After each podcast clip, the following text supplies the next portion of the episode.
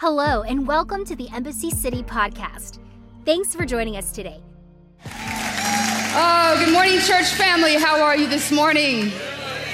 You look beautiful. Actually, I can hardly see a thing with the lights. I'm, a, I'm by faith, I'm saying you look beautiful this morning. Um, if you have not met me, my name is Katy Kazadi. You see me sometimes here, but more often you see me in the bathroom or in the kids' area picking up my children but today you see me here. Um, I want to welcome you to Embassy City Church if it's your first time, also online. Thank you so much for joining us, and we pray that God blesses every person under the sound of my voice today. If it is your first time, I do highly encourage that you come back next week to hear from our pastor who is with us here um, on the front row, Pastor Tim Rivers, who we love. What an incredible pastor we have. And um, I think after you hear this message, you might appreciate him even a little bit more. Not because I plan to preach terrible, but because you'll see. But I think you'll understand why you're so blessed to have him as a pastor.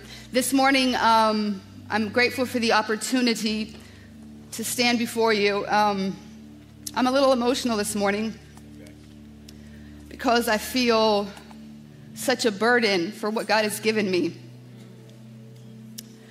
I was scheduled this weekend um, to preach yesterday at a conference here too. And um, so I had a great plan. My plan was that I would have a message that I could preach at the conference and on Sunday, prepare one message, and make my life a lot easier. It was a good plan, wasn't a bad plan. It was a great plan. And then it was great. But um, the Holy Spirit is just rude and.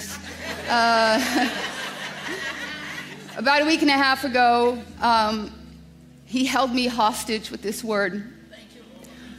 And if I'm honest, because I'm stingy, I didn't want to preach it because I thought this was just between us. I thought this was something that God had just been preaching to me for a while. But the burden that I feel left me no escape. I could not sleep until I submitted and said yes. And so this morning, I want to preach this morning. We're going to begin in Psalm. I'm going to read two passages and then we're going to go to the word Psalm chapter 24, verse 3 and 4. Who may ascend the mountain of the Lord? Who may stand in his holy place? The one who has clean hands and a pure heart, who does not trust in an idol or swear by a false God. And then I want to read one passage from 1 Kings, which I'll read more of later, and unpack 1 Kings 18, 16 to 20. So Obadiah went to meet Ahab and told him, and Ahab went to meet Elijah. And when he saw Elijah, he said to him, Is that you, you trouble of Israel? I haven't made trouble for Israel, Elijah replied, but you and your father's family have, said your daddy. you have abandoned the Lord's commands and have followed the Baals. Now summon the people from all over Israel to meet me on Mount Carmel. Meet me on the mountain. And bring the 450 prophets of Baal and the 400 prophets of Asherah who eat at Jezebel's table, your wife. So Ahab sent word throughout all of Israel and assembled the prophets on Mount Carmel. I want to preach today from the title Is That Really the Mountain You Want to Die On? Holy Spirit, give me the courage to say everything you said to me the way you said it to me. And give them the heart to receive as you have given me. And I pray that it would be so by the power of the Holy Spirit. In Jesus' name.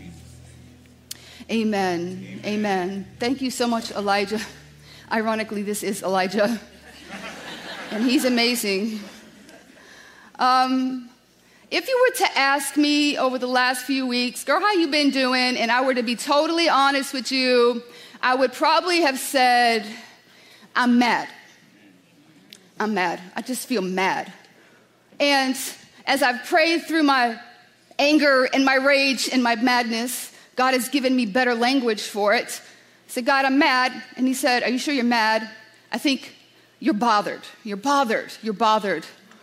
And the more I leaned into that, the more I, I, moved from bothered to burdened. You're burdened. It's different. You're not angry, you're burdened, and it feels like being bothered. You are bothered. Let me tell you why I'm bothered. I'm bothered because I'm so tired of hearing the name of Jesus and the church of Jesus Christ be trampled out in these streets. I'm mad. I'm bothered at the fact that you can turn on YouTube on any given day and find someone taking a man of God and trying to demolish their character without ever having a conversation with them or caring to, and they call it confrontation, but it's cowardice. I'm mad. I'm mad at the way men are being worshiped like American idols because they stand behind pulpits. I'm mad. That some of them think that they can preach any kind of foolishness that they want live any kind of unholy they, way they want, and we're gonna still show up, and no one will even have the courage to unfollow them on social media. God forbid we hurt their feelings like they would really know. But you can live any kind of way, talk any kind of craziness from this scripture, talk all sorts of stuff about my Jesus, and still I'm gonna attend your church. Still, because he can preach though. And I'm mad, I'm mad that there are these American idols. I'm mad at them, I'm mad at myself, I'm mad at us because I understand and I have to bear the weight of the fact that there are no idols without worshipers. Which means we made them. With every repost, with every follow, with every dollar, with every single support we show, we made them. And so it makes me want to say to God, why do you let anybody who's yours be famous at all? I call it church famous. Why does church famous exist? Maybe it's all wrong.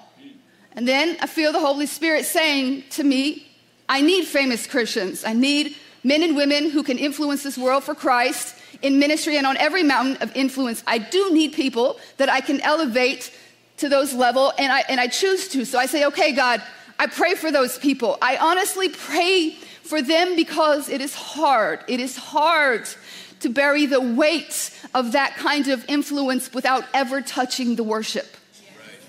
It is hard.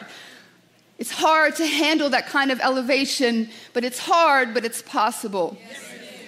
And I know that because this is not an American thing for a person to be elevated to this kind of level in the eyes of a nation or world. This is a biblical thing. That there were men that God laid his hand on and pulled up to a mountain peak of elevation where we still talk about them today. Tell me one church famous person that you honestly believe we will still be talking about in 2,000 years. But that is kind, the kind of elevation that God did bestow on some people. So I say, God, okay, how? And he leads me to Elijah. Not a patriarch, not a king, just an Old Testament prophet. He's so famous, the Jews are still waiting for him to come back, and then the Messiah will come back.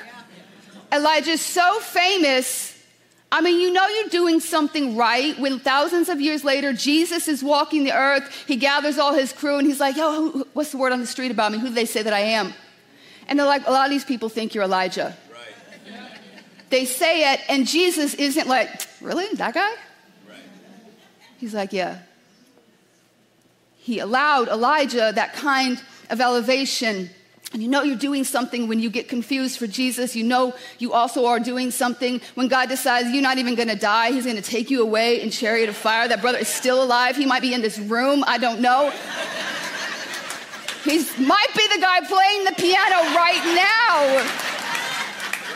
I don't know. I don't know. But all I know is he did something right. The pinnacle of his success happens ironically. the moment that he blows up, his come up, his blow up, happens ironically on the pinnacle of a very high mountain called Mount Carmel. His success takes place when he walks off of this mountain. His name will be known forever today. We know him mostly because of what happens on and around this mountain. It is his defining moment. This mountain was the perfect location because where it was gave enough space for what is going to be a massive audience, all of Israel. There was space for people, representatives from every household to be able to come. It was a huge crowd, and they would all be able to still see and to hear because there were peaks and things the way this mountain, it provided what the, what the commentators say was like a natural platform right. and a natural microphone. Right. To where this moment could happen. So God creates a platform for man on an elevated place in front of a massive crowd. It is his defining moment, a huge crowd, a huge victory, a massive altar call. Everybody repents. And now he is thrust into the uh, national spotlight. Elijah is that guy. Now, Elijah is that guy. He's that guy. Everybody wants at their conference. They weren't thinking nothing about him before this, but now Elijah's the guy we want because he's a draw. And if we have Elijah, everybody will come. He's the draw card. He's that guy. He's that guy that now has to have a stylist and wardrobe changes between services. He's that guy. He's that guy that needs to make sure you know every person, famous, church famous, or anything that he has ever met or crossed the table with. He thinks he becomes so arrogant that you think he thinks that you need to know every single thing he consumed in his body that day, ate, drank, or said because it's that important. He's that guy, only he's not that guy. He don't got the image for it. Nothing. This guy wears the same outfit every day. Bible says he wears a leather strap. Now I'm visual, I had to look that up, make sure what kind of strap we're talking about. It's not like the guy at the pool, and you're like, he's from Europe. So the leather strap was more like a belt. And you use leather, it was very uncomfortable, and you only used it if you were like poor and you couldn't afford better material. And he does it as a sign. He ties around his waist a leather to identify with people of all sorts and also to say, I will not bow to you. I will not decide to succumb to the cultural pressures of this world. I am who I am. I am this right here. He wears a leather belt and a hairy mantle.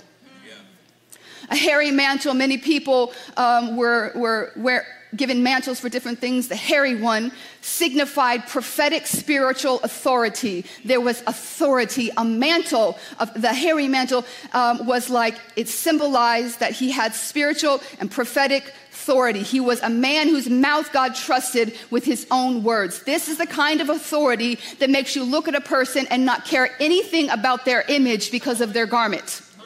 Because when they speak, you know the presence of God attaches himself to their words, and you know that thus says the Lord. He had authority and fame. And this takes my breath away the thought that it is possible for God to trust a man enough to position him with this kind of elevation, not just in front of anybody, but in front of the very people whose issue they struggle with is idolatry. He would say, I still trust you to go up there and know that you will not make an idol out of yourself. Wow. Who people are already weak to that. He says, I know you can carry the weight without ever touching the worship. And I'm amazed that God would trust him. And I'm also amazed that the whole time he never has a fall.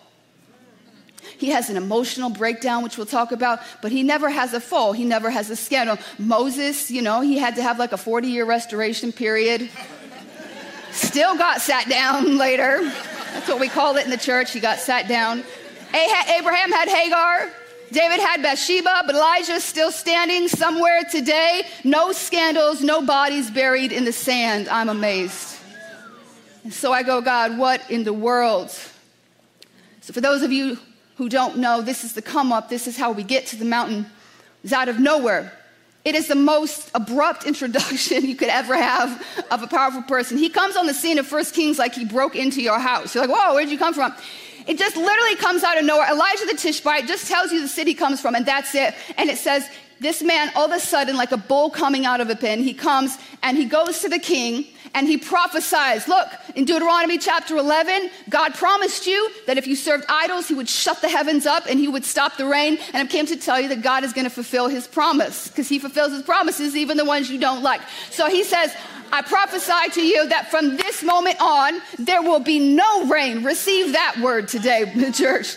Receive that word that there's going to be no rain except for at my word. Yep. Drops the mic. And he's like, What now, God? And he's like, Hide. Yeah. Prophesy and hide. It's actually what ministry is really like. Prophesy and hide. So, it really is. So, so God sends him. Where am I going next? A brook, all by yourself. No one's going to congratulate you about this. You're going to go sit by yourself. Go sit over here, isolated by a brook. He sends him to a brook where now the, the rain stops. There's a, it, and it moves from being a drought into a famine. The implications of a drought are a lot of death and destruction. It's, it's very bad for God's people. So he is, though, by a brook. He, he hears God and he goes to the specific brook where God supernaturally provides. He sends ravens and with bread and stuff like that. He's like, whatever. And then from there, he takes him to a place called Zarephath. And for, so between his intro and the showdown on the mountain are three and a half years where God hides him at a brook and in a place called Zarephath. Yes. In Zarephath, you have the whole miracle story of a widow who was going to die, and he asked her for her last meal, and she gives it to him. She's going to die anyway, so her and her husband, excuse me, her husband said her, her and her son are going to die. So God does this miracle and provides, and for all of them, the boy dies, Elijah resurrects him. But besides that, all we know is that for three and a half years, he's hiding until God comes. And after three years in a Gentile city, which by the way, Zarephath was a Gentile city, the home of Jezebel herself.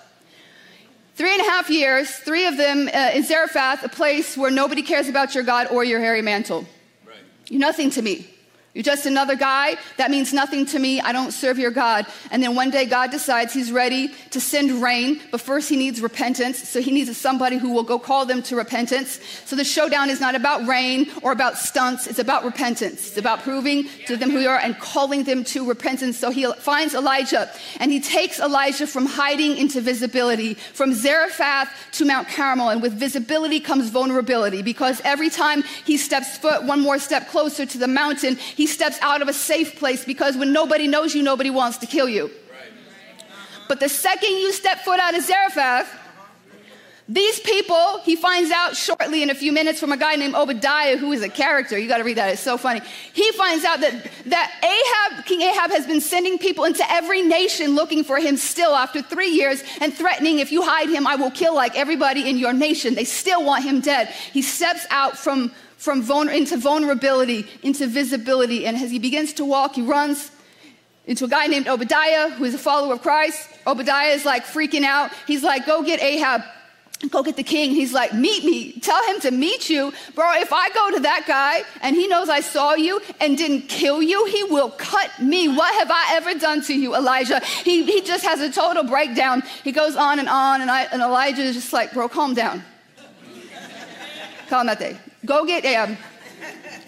He gets Ahab. And Ahab comes, and Ahab comes out of nowhere, and we read that. Ah, he's coming out of his face, talking to him out of his name, you troubler of Israel. And with the authority of a prophet's mantle, Elijah's like your father.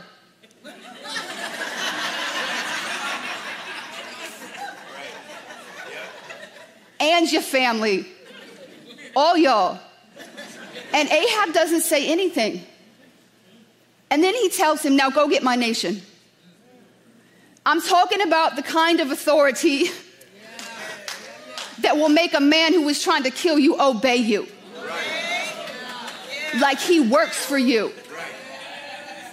Bro, Ahab should have killed him right there.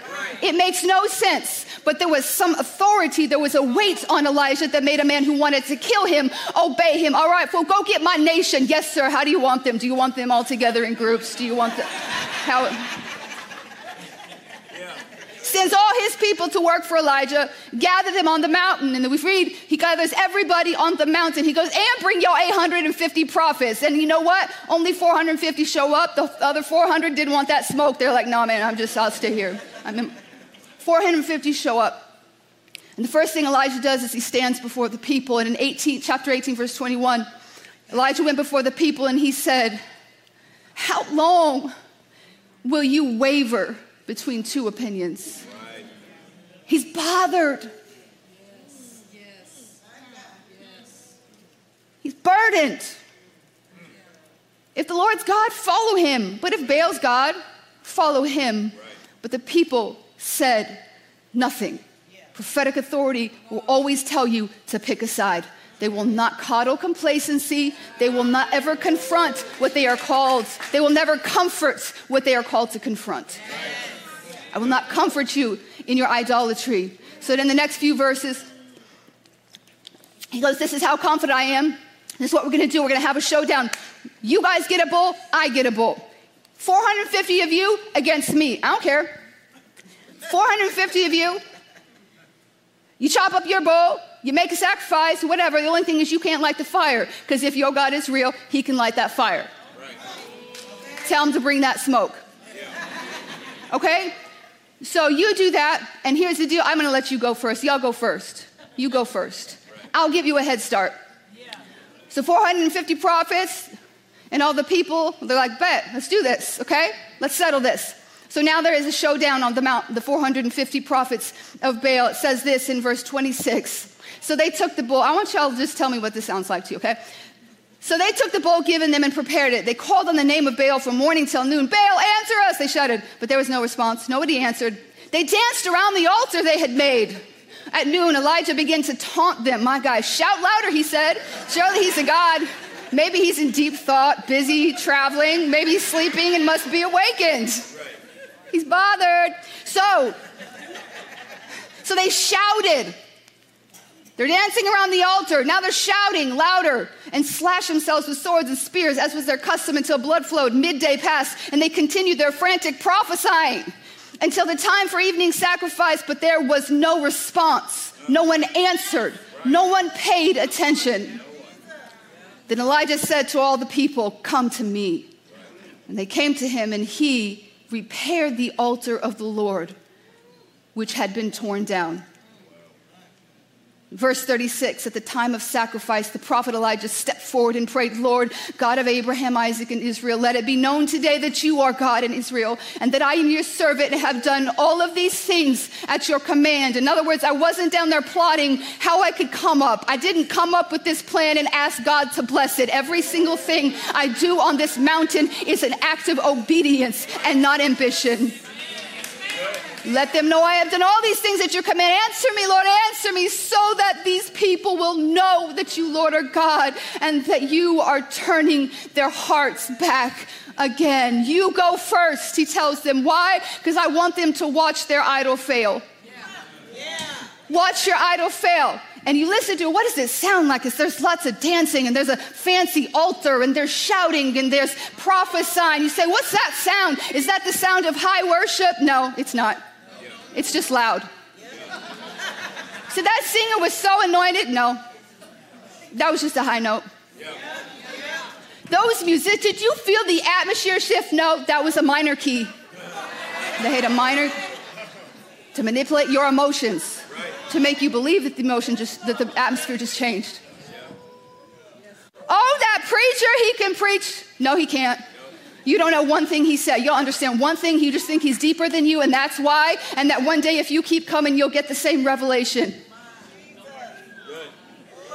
Watch your idol fail first. These guys, that's your prophets? That's your leaders? Okay, let's first watch them fail. You say, oh, but he, he could preach, he could preach, but is he faithful to his wife, though? He's got a title. Who gave it to him? Where he get it? I think he has a mantle. No, he's not. That's a robe. It smells like smoke. And it smells like smoke. He told you it's a mantle, but the truth is it's fig leaves. It is the grace of God. It's just covering his nakedness and choosing not to expose him right now. But make no mistake, he should be ashamed of himself. And so I said, God, how are your people so easily fooled? How are we so easily deceived? And he said to me this You assume that because a man has made it and has a title and visibility, that God put him there. But the mountain, the elevation, doesn't mean you made it. I said, But God, I thought you, uh, it's you who raises up and it's you who lifts up. And God said, How many prophets were on that mountain? 451 prophets made it. 451 prophets made it on the mountain with the same big crowd, the same opportunity, the same moment. They all made it. The only difference is 451 made it on, but only one will make it off because this mountain is going to kill the other 450. So I want to ask people who have been just dying for their moment on the mountain do you really want to die on that mountain? Did you know mountains can kill you? I'm not talking about falling off them or getting eaten by the animals. And I'm talking about just being on a high mountain because of the elevation. You can actually die of elevation sickness. Just take one breath and never come off that mountain. Right. It doesn't matter how good you are at climbing, your body can only stand, withstand a certain. I learned this living in Denver for a few years when I was a kid and becoming a Denver Bronco fan. It's been a hard several years, but you Cowboys fans, it's fine. Could be worse. Um, but we knew that we always had an advantage because we were at the Mile High Stadium. The elevation in Denver meant that our players could perform at a level that the other players struggled with because they didn't live in the mountain. Right. And they didn't train on the mountain, they visited the mountain. And so they had a hard time breathing at that elevation.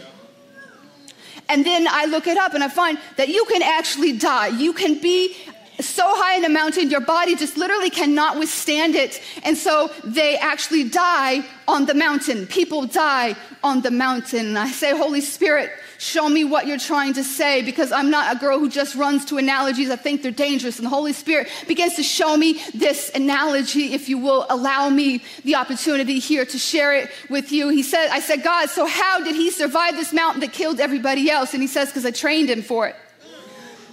It's something called elevation simulation that they do nowadays for athletes to try to train their body for what it's going to be like on the mountain. I said, How did you train him, God? He said, I trained him at the brook.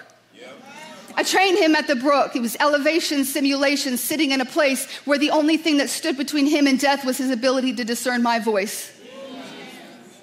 Isolated from everyone else in a place where he had nothing else to listen to, so he learned to tune his ear to my voice.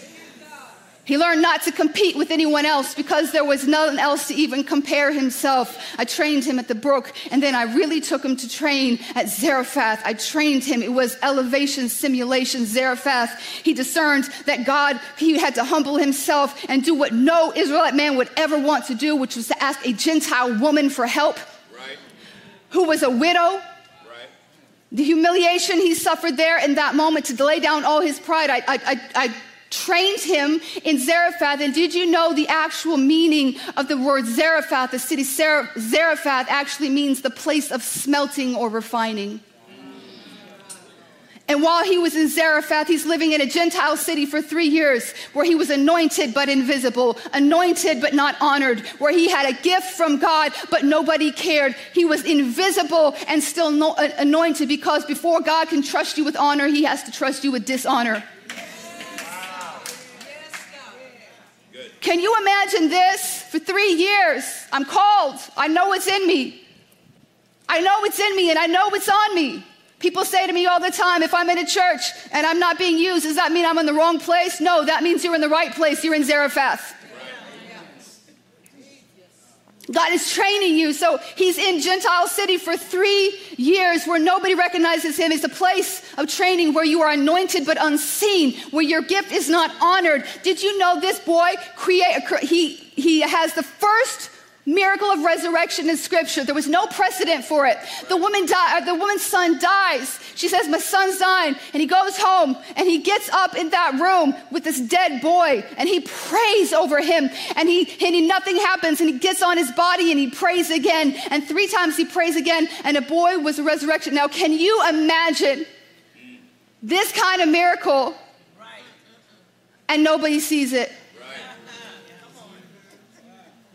You get to perform a resurrection, and the only body that gets to know or see it is his mom.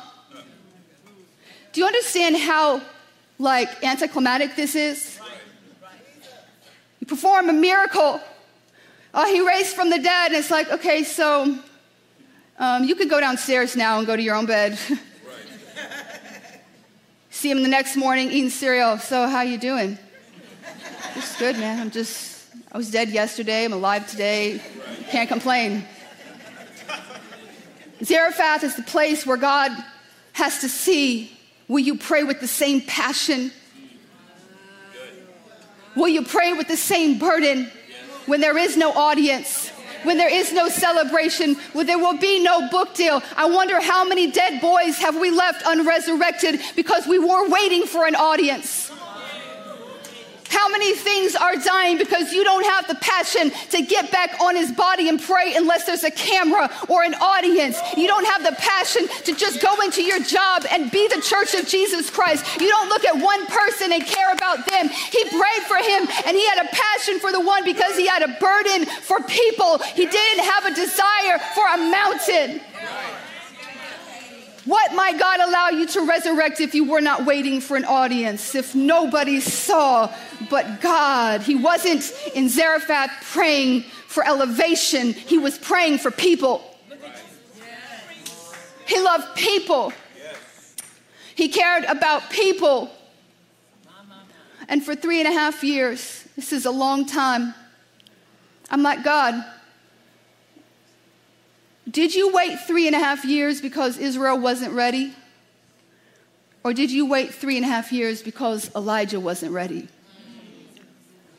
What were you waiting on? And it could have been either one, but it's very likely that he was waiting on Elijah to be ready to prove himself in Zarephath, in the place of hiddenness, in the place of testing. He said, I trained him on the mountain of testing in Zarephath. I trained him with hiddenness and humility. But you know where else he learned to be able to handle the mountain is that Elijah was also a man who lived on the mountain of God. That's right. He was a man who James lets us in on this secret. The first thing we read in First Kings about him is him coming out of nowhere prophesying, but James tells us what kind of person he was. He goes, James, or James says, Elijah, he was just like us. He wasn't special. The only difference was that he prayed. He prayed and it didn't rain. He prayed and it started raining again. Elijah was a man who could hear from God because he lived on the mountain of God. He lived on the mountain of God. We don't know anything about where he came from except for his hometown and the fact that he came from the mountain of God. That this wasn't something he started praying when it all happened. This was who he was. Elijah did not pray for fame. Name one guy in the scripture who, who God made famous that prayed and asked for it. Moses. God comes to Moses, he's like, no, no, thank you. No thanks. Mm-mm, mm-mm, that guy. Somebody else. Abraham. It's Elijah, if you would come to the keys. Abraham. God goes, Abraham, hey man, I want to make you famous. I want to make your name great. God initiates that conversation, and Abraham's standing there like, I was just asking for a baby. You're saying a lot right now. God's like, yeah, yeah, yeah you're gonna baby. You, won't imagine how many people are gonna call you daddy. There's gonna be, like, there's gonna be a song and everything.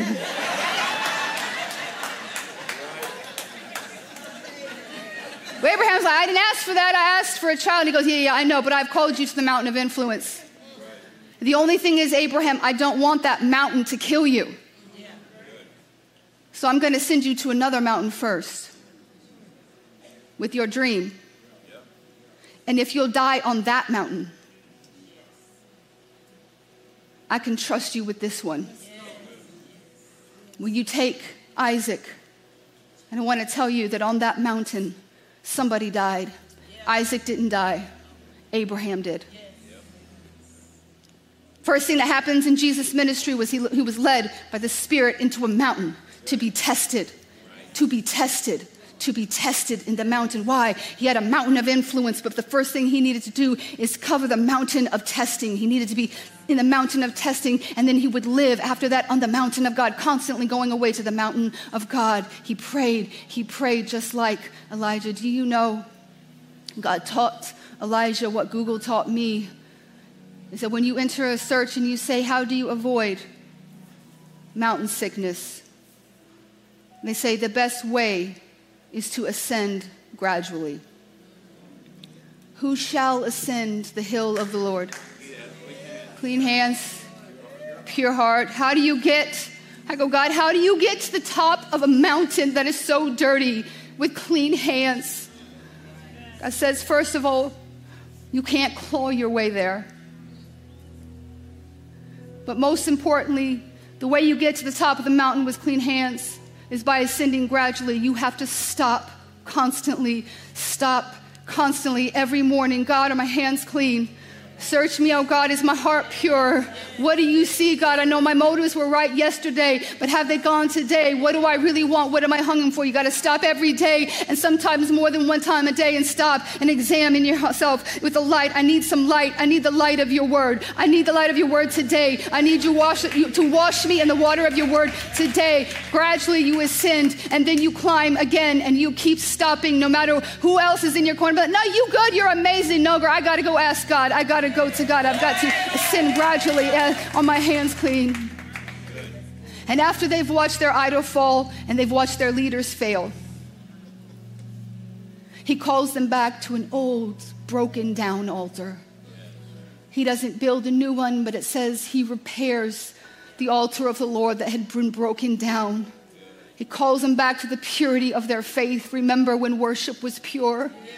When it's you and God, this old altar even though it has been deconstructed and put in pieces.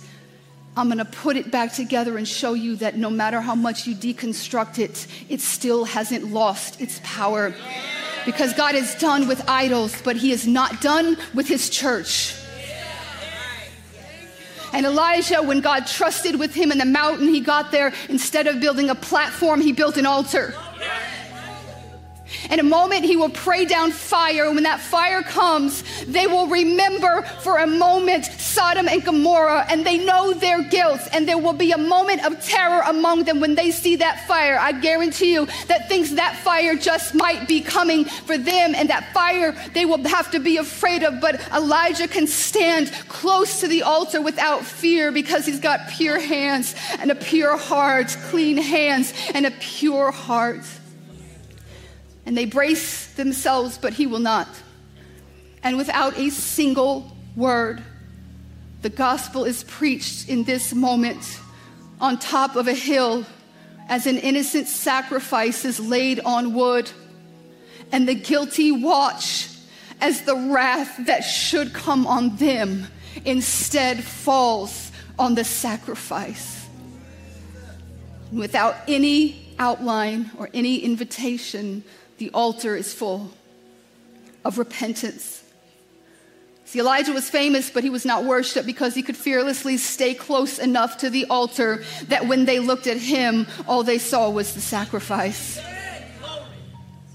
And at the end of the story, he tells Ahab to go celebrate. He goes, Elijah says to Ahab, Go get something to eat and drink, for I hear a mighty rainstorm coming. You go celebrate. So Ahab went to eat and drink, but Elijah climbed to the top of Mount Carmel and he bowed low to the ground and he prayed with his face between his knees. What did he do after this great success? He didn't revel in how great it was. Oh, did you see that? Did you see? Did you hear me when I said this? Did you hear me taunt them, bro? Like you saw that, right? No, there was none of that. He climbed his way alone back up to the altar and got back down on his face and say, "There was a great victory. Victory. I'm glad you kept me alive to see it, but I still need you today. I still need you today to finish what you started." And we'll follow the story the same guy challenging and taunting these false prophets. A little while later, he will beg God to just let him die. He will get so overwhelmed that he will have a moment and he says to God, I've had enough. And I've heard him rebuked by a lot of preachers, but I never see a rebuke in the scripture for him. He's exhausted, he's emotionally wore down. He has a moment, and any pastor who told you they never wanted to quit lied to you. I try to quit so many times, it's the hardest thing you could ever do. And he wants to quit. He doesn't even want to lie to, to, to live. He pretty much goes to sleep and asks God to not let him wake up. And instead of a rebuke, he gets an invitation. He gets an invitation Elijah, I know what you need. Because that mountain has depleted you. Because nobody said that because you're called to it, that it, it isn't hard to breathe. It is hard to breathe. It's hard up there on that mountain of influence. So I know where you're at and I know what you need. And he calls him to a place. Where does he invite him to meet with him? On a mountain. It's called Mount Horeb, and it literally means the mountain of God. And when he gets to this mountain, wanting to die, the Lord speaks to him audibly, but not loudly, in a whisper. And I want to tell you that on this mountain, one whisper on this mountain can take a man who wants to die and give him the will to live. To go from wanting to die to deciding to disciple and find Elisha. And when God meets him on this mountain, he gets the courage to walk back to the other mountains because this is the mountain. God goes, Come back to this mountain. This is the mountain that satisfies. This is, you need a moment with God. You need the mountain of God. You need the mountain of God. And when God comes and he whispers and he realizes Elijah takes his, mount, his mantle and he covers his face. And I feel the Spirit of the Lord saying this that in this hour, He is wanting to elevate people who will cover their face in a world that says you need your face to be seen. That they will live so against the culture and so rebellious to that culture that says, No, I don't need my face to be seen. I need to live a life that's holy and reverent enough that I have to keep my face covered. We need people standing on platforms that preach that you cannot see their face, that you're not enamored with their face. All you know is when, you, when they speak, you hear, Thus says the Lord, and you know that God has spoken. Who don't care about their image, they care about his face. I saw a picture of two mountains as we close. I saw a picture of two mountains, two peaks and one was full of people. And I would see people literally falling off of it. And there was a mountain right next to it, and it was almost empty. Just a couple people here and there. And at the top of that mountain was God weeping. Because this is the mountain of elevation. And everyone is trying to claw their way to the top. But this was the mountain of the Lord, the hill of the Lord where there was an invitation for Elijah to come meet with God. Come meet with God and live on this mountain. And so I came to tell you today that that mountain is simply a trap. It is a distraction of the enemy to keep you off of this mountain. You will not find your identity or security on that mountain. You'll find it here. You will not find purpose on that mountain, you find it here. You don't find out who you really are on that mountain, you find it here. Do you really want to die on that mountain? When God is standing on top of this one, what if we had a church full of people who didn't just visit the mountain on Sunday, but they went home and they lived on the mountain of God?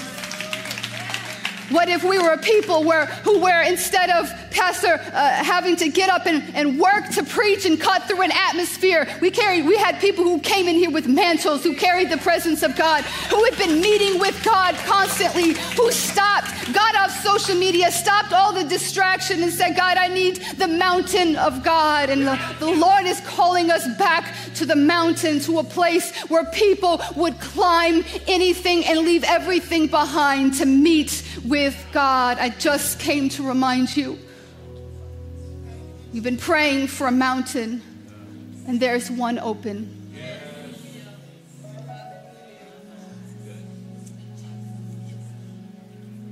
Lord, would you turn our hearts to the point, would Embassy City Church be a place, Lord, where the presence of God is so thick that people run to the altar without an invitation. Where the voice of God is so clear that people know if I need to know what God is saying in my life, I need to get to the house of the Lord because there's a man with a mantle, not a celebrity, because there's people who live on the mountain who aren't seeking after promotion, who aren't there to see when they'll get a chance on the platform. People who live on the mountain of God. May this be a house, Lord where you are honored and you are alone in this place and in our lives, God, we repent. We repent, Lord, for all of our idols. And we thank you that today you have come for our hearts.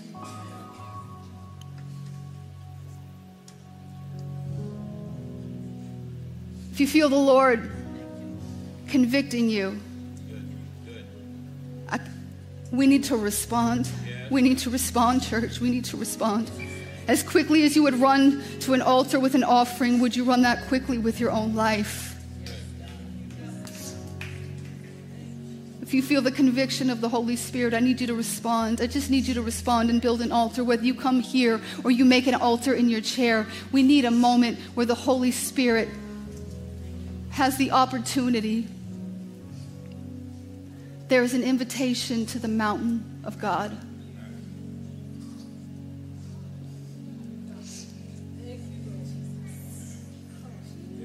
Whatever the Holy Spirit is saying to you, just say, Yes, sir.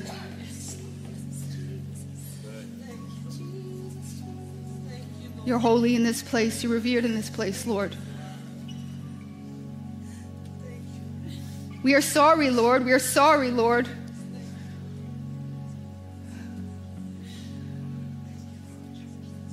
We want you, Lord. We want you for you, for you, for you.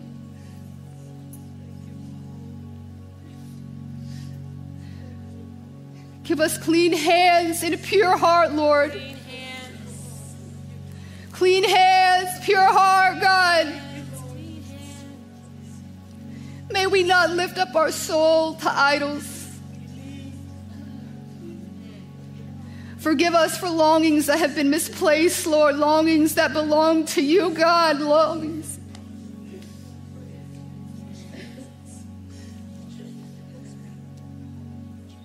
Return to you, O oh Lord. We return to you, God. We return to you, Lord. Show us the mountain. Show your people the mountain of God. That it's the place that satisfies, that it is the place that makes a person. It is what makes you great, is the mountain of God.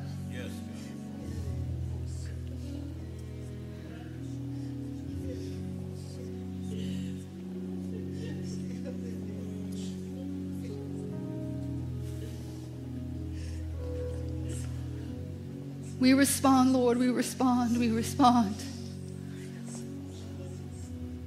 Take us to the mountain of God.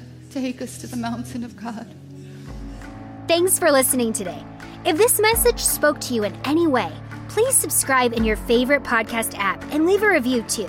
We would like to connect with you. For past messages, updates, and more, please visit embassycity.com. You can watch live on Sundays and view past messages on our YouTube channel at youtube.com forward slash Embassy City Church. Follow us on Instagram and Facebook at Embassy Irving. If you'd like to support more of what we're doing, you can give online at embassycity.com or text Embassy City, all one word, to 77977. We pray you have a great week.